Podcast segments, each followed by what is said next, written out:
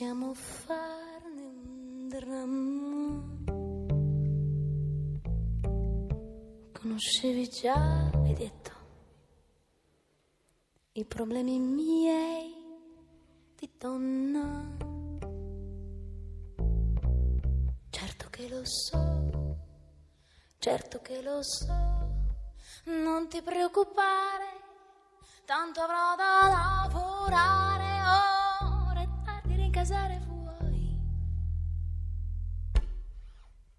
No che non vorrei io sto bene in questo posto.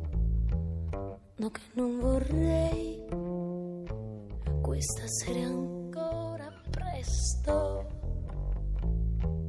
Ma che sciocco sei, ma che sciocco sei a parlare di rughe, a parlare di vecchie streghe. Meno bello certo non sarai.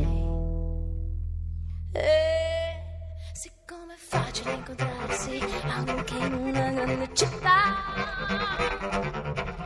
e tu sai che io potrei purtroppo, anzi spero, non essere più sana. Ah, cerca di evitare tutti i posti che frequento e che conosci anche tu. Nasce l'esigenza di sfuggirsi per non perdersi Chiamo Valeria Della Valle e Giuseppe Patota per il loro primo intervento. Grazie. Quando si cerca una parola, una voce in un dizionario, cosa che facciamo raramente, eh, in realtà in quella voce di dizionario c'è tutto quello di cui abbiamo bisogno, tutto quello che ci serve per sapere non solo il significato, ma l'uso, gli esempi, le varie modalità in cui possiamo usare quella parola, la derivazione latina e tutto il resto. Abbiamo un piccolo tesoro che in genere eh, non sfruttiamo. La grande tradizione letteraria italiana ha sempre avuto a che fare con il canto e con la canzone. Beh, insomma, Dante scrive la Divina Commedia e la divide in tre cantiche, Inferno, Purgatorio e Paradiso, ciascuna composta di 33 canti più il solito introduttivo. Petrarca raccoglie sì le sue poesie in volgare sotto un titolo latino, Rerum Vulgarium Fragmenta, però il titolo vulgato è un altro, è Canzoniere. E allo stesso modo Leopardi intitola la sua più nota raccolta Canti, Dino Campana pubblica i canti orfici e anche Umberto Saba chiama la sua raccolta di testi poetici canzonieri. Insomma, gli italiani, colti o incolti che siano, hanno sempre cantato e continuano a cantare. E adesso però torniamo nell'officina del vocabolario. Torniamo nell'officina del vocabolario e eh, per dire che cosa? Beh, forse per eh, chiarire un dubbio e dare una risposta a una domanda che da anni mi viene fatta spessissimo, ma da tutti, non solo dagli studenti, eh, dagli amici e devo dire addirittura dai colleghi, e cioè ma dizionario e vocabolario sono la stessa cosa? Possiamo usare queste parole eh, scambiandole una con l'altra? Allora dirò brevemente anche qui. Sì, in molti casi eh, si tratta di due parole legate da un rapporto di sinonimia, quindi possiamo usare l'una o l'altra quando diciamo un vocabolario italo-francese eh, o un dizionario italo-francese, il vocabolario della lingua italiana o il dizionario della lingua italiana. In tutti questi casi sono realmente sinonimi, hanno lo stesso significato, però le cose non sono così semplici. Eh, ci sono dei valori, dei significati che fanno eh, staccare eh, una parola dall'altra e quindi ecco che eh, i significati si allontanano e si specializzano eh, solo con l'uso di una delle due parole.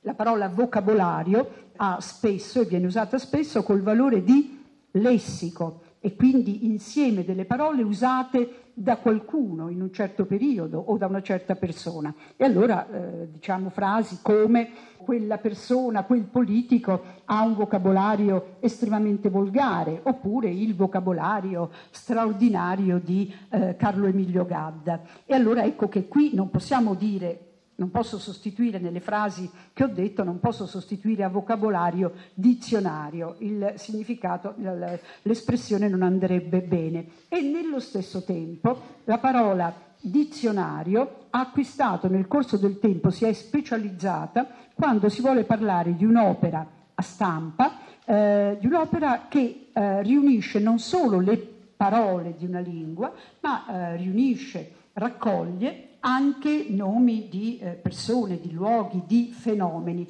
quindi un qualcosa che si avvicina all'enciclopedia. In questo caso, infatti, ci sono famosi dizionari enciclopedici, in questi casi non possiamo dire, e non si dice, perché la tradizione oramai è questa, non si dice vocabolario enciclopedico, ma dizionario enciclopedico oppure eh, dizionario biografico, per esempio, e non vocabolario biografico, appunto perché all'interno non ci sono solo parole della lingua.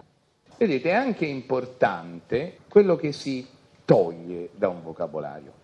Rifacendo l'ultima edizione del dizionario Garzanti, ho esaminato le parole del lemmario una per una, le parole sospette, e mi sono accorto che nel dizionario Garzanti e in tutti gli altri esistono delle parole fantasma.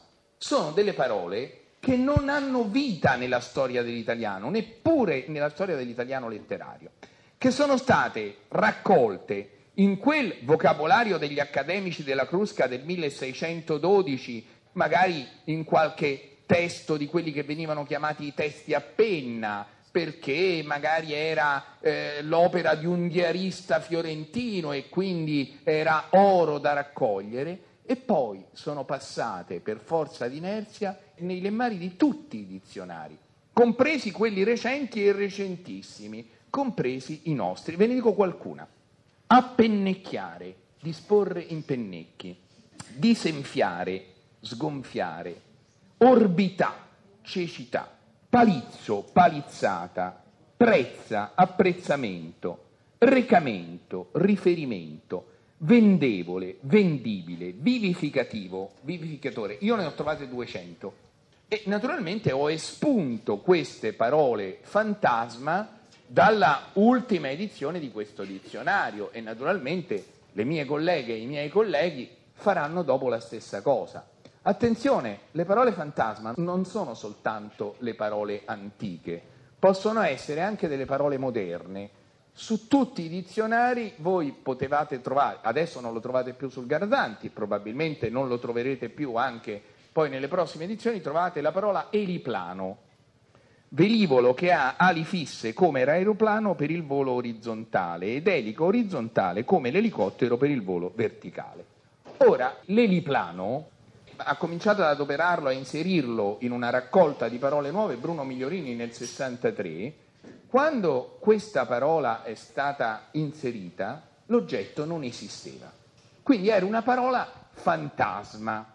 Certo, su questo bisogna stare un po' attenti, bisogna stare un po' attenti per un motivo, perché per esempio io fino all'11 maggio del 2007 non avrei avuto dubbi sull'opportunità di eliminare dal vocabolario una parola ormai fantasma, cioè extended play, disco fonografico a 45 giri con tempo di esecuzione prolungato, ma insomma roba da vinile.